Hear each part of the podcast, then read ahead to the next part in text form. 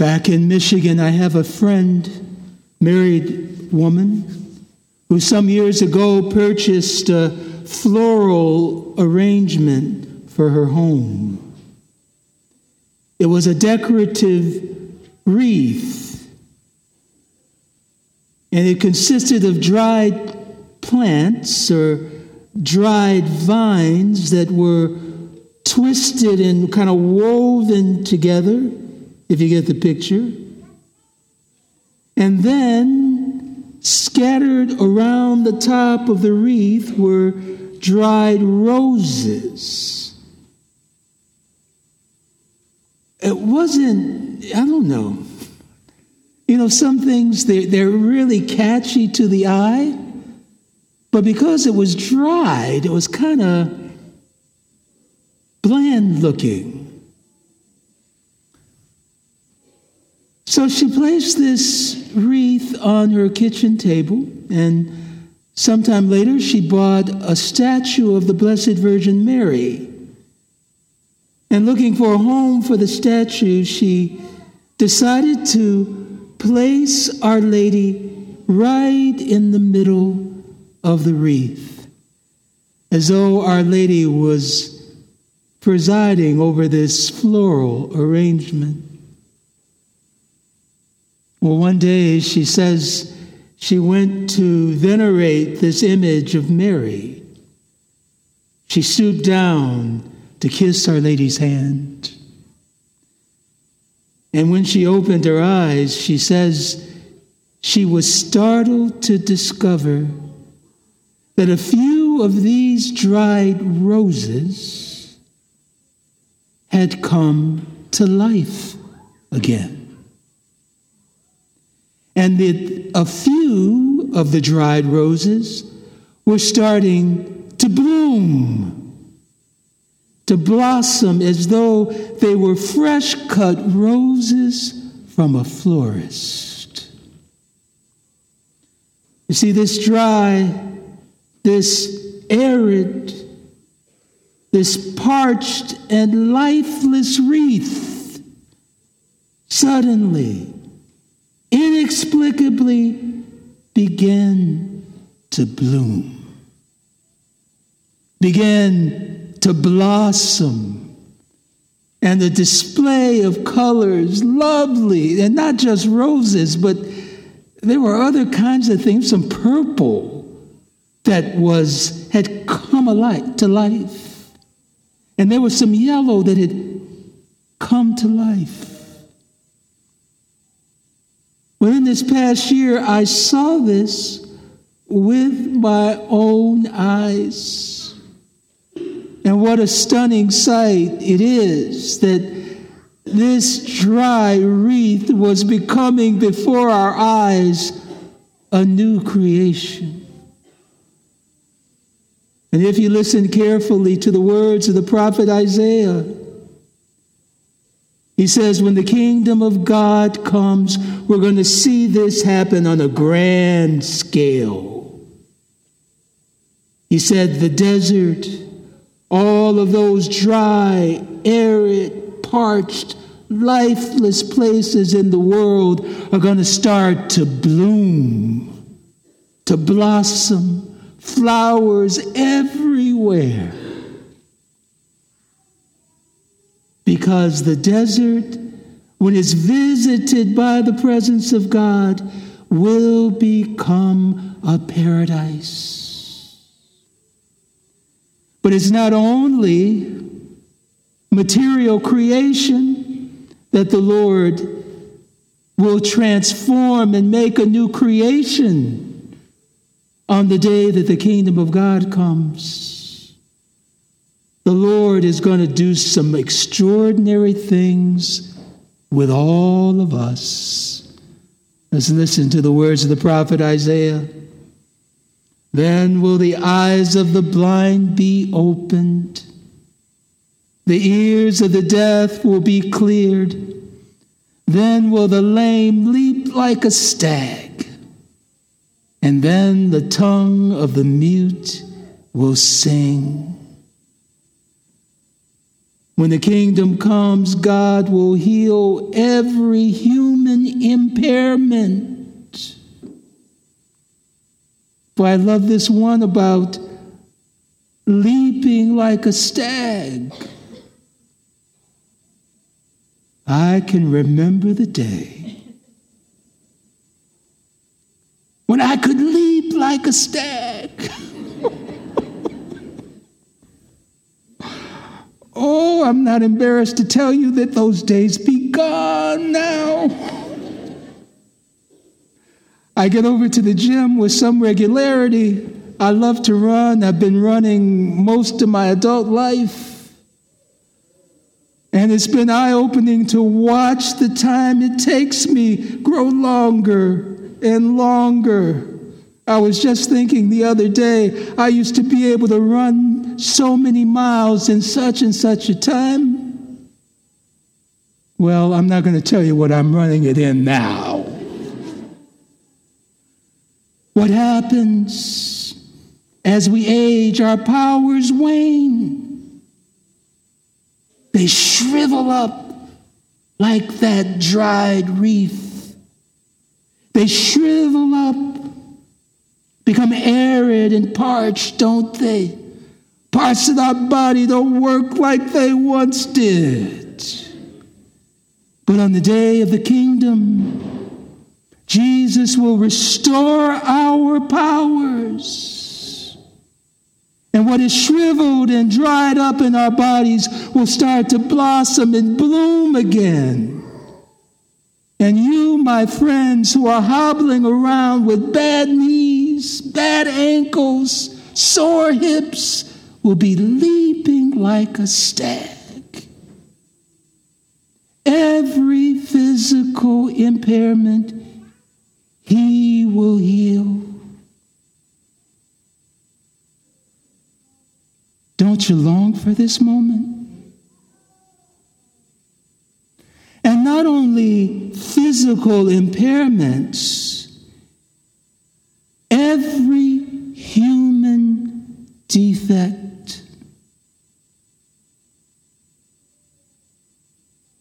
That interferes with us being who we were made to be. Every defect of character. Every fault of personality,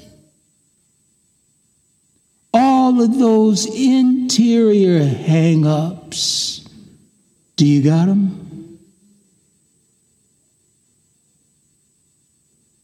That interfere with you being who you were sent into the world to be, and you can't get past it now. You don't got the power. That power has been impaired by sin, impaired by the fall of the human race. We come into the world with a moral birth defect. That's original sin. But the day will come when every defect of character, every fault of the personality will be healed by the Son of God. Don't you long for that day? I tell you, husbands will be rejoicing because things they've been saying to their wives, Jesus will take care of. And wives will be rejoicing because everything they've been after their husbands about will be taken care of. You see, there's a limitation to what we can get to happen in this age. But in the age to come, my friends, when the kingdom of God comes to earth, things that we could not get to bloom, will blossom like never before. This is what we have to look forward to. This is what Advent is all about. And it must be said that these graces are not simply for the future, though when the future comes, we're going to see the grace and power of God in style. Because, my friends, when God decides he's going to act, God acts in style. But in this world, the graces of the future kingdom are present to us as a foretaste. You might say as an appetizer. The banquet is reserved for the time that Jesus returns. But the Holy Spirit circulates within the church like a waiter with a tray of appetizers in his hands. He offers us a foretaste of the graces, of the powers of the world to come. And he's offering them now. He's circulating among us. He wonders where in our life we feel parched, arid, and dry. And he's circulating like a waiter, appetizer tray in his hand, giving us a foretaste of the powers of the world to come. This is part of the ministry of the Holy Spirit. And so where is it, my friends, in your life that you are dry, arid, parched, lifeless?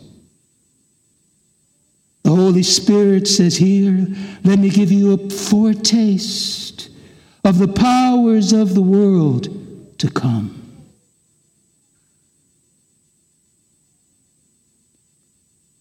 Last thing that Isaiah says in this prophecy: those whom the Lord has ransomed will return and enter Zion singing, crowned with everlasting joy.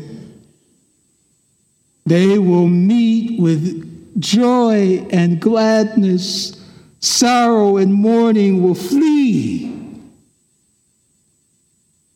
In that day, when the kingdom comes, every tear, can you imagine his hands on your face? His finger, his thumb. It says he wipes away every tear from our eyes. Can you imagine that tenderness of the Lord attending to your sorrow, your pain, and him personally wiping them from your eyes? And then he says, yes, that joyful banquet is coming. But guess what? In this life, in the present moment, I'll give you a foretaste of that joy.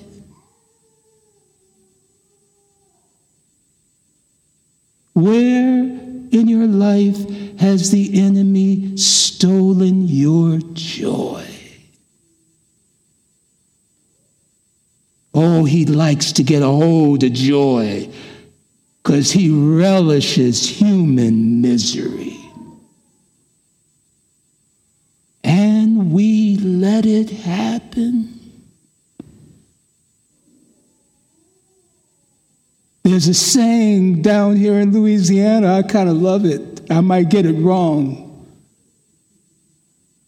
La joie de la vie, is that right? Or la joie de vivre? How's it go? It means the joy of living, the joy of life. And the Holy Spirit comes with appetizers to restore what the enemy has taken away. Where has he stolen your joy? Was it when your loved one died? And grief took a hold of your heart and began to squeeze. Grief does that.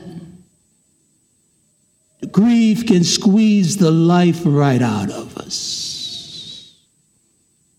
And if that's the case, the Holy Spirit is circulating among us. He has the joy of life that comes from God, offering it as an appetizer. Take, eat. How about the joy in your marriage? Uh-oh. Has it dried up and shriveled? Has marriage become parched like a desert? Can you talk with your wife without snapping at her? Can you speak to your husband without nagging him? Have you come to that place in your marriage where it seems you're just getting on each other's nerves? And the devil has stolen your joy in each other. You can get it back. The Holy Spirit is like a waiter. He's circulating among us right now. And on his appetizer tray is joy. In this woman you chose to be your bride. In this man you chose to be your husband. You think of him now, it's all headache, but Jesus says it can be joy again. Take, eat. The graces of the future are among us in the present moment. If we let the kingdom of God come to our marriages, the kingdom of God come into our grief. The kingdom of God come into every place in our lives that are parched, arid, dry like a desert. This is the season of grace, people of God. Let's open our hearts to receive all that Jesus is offering.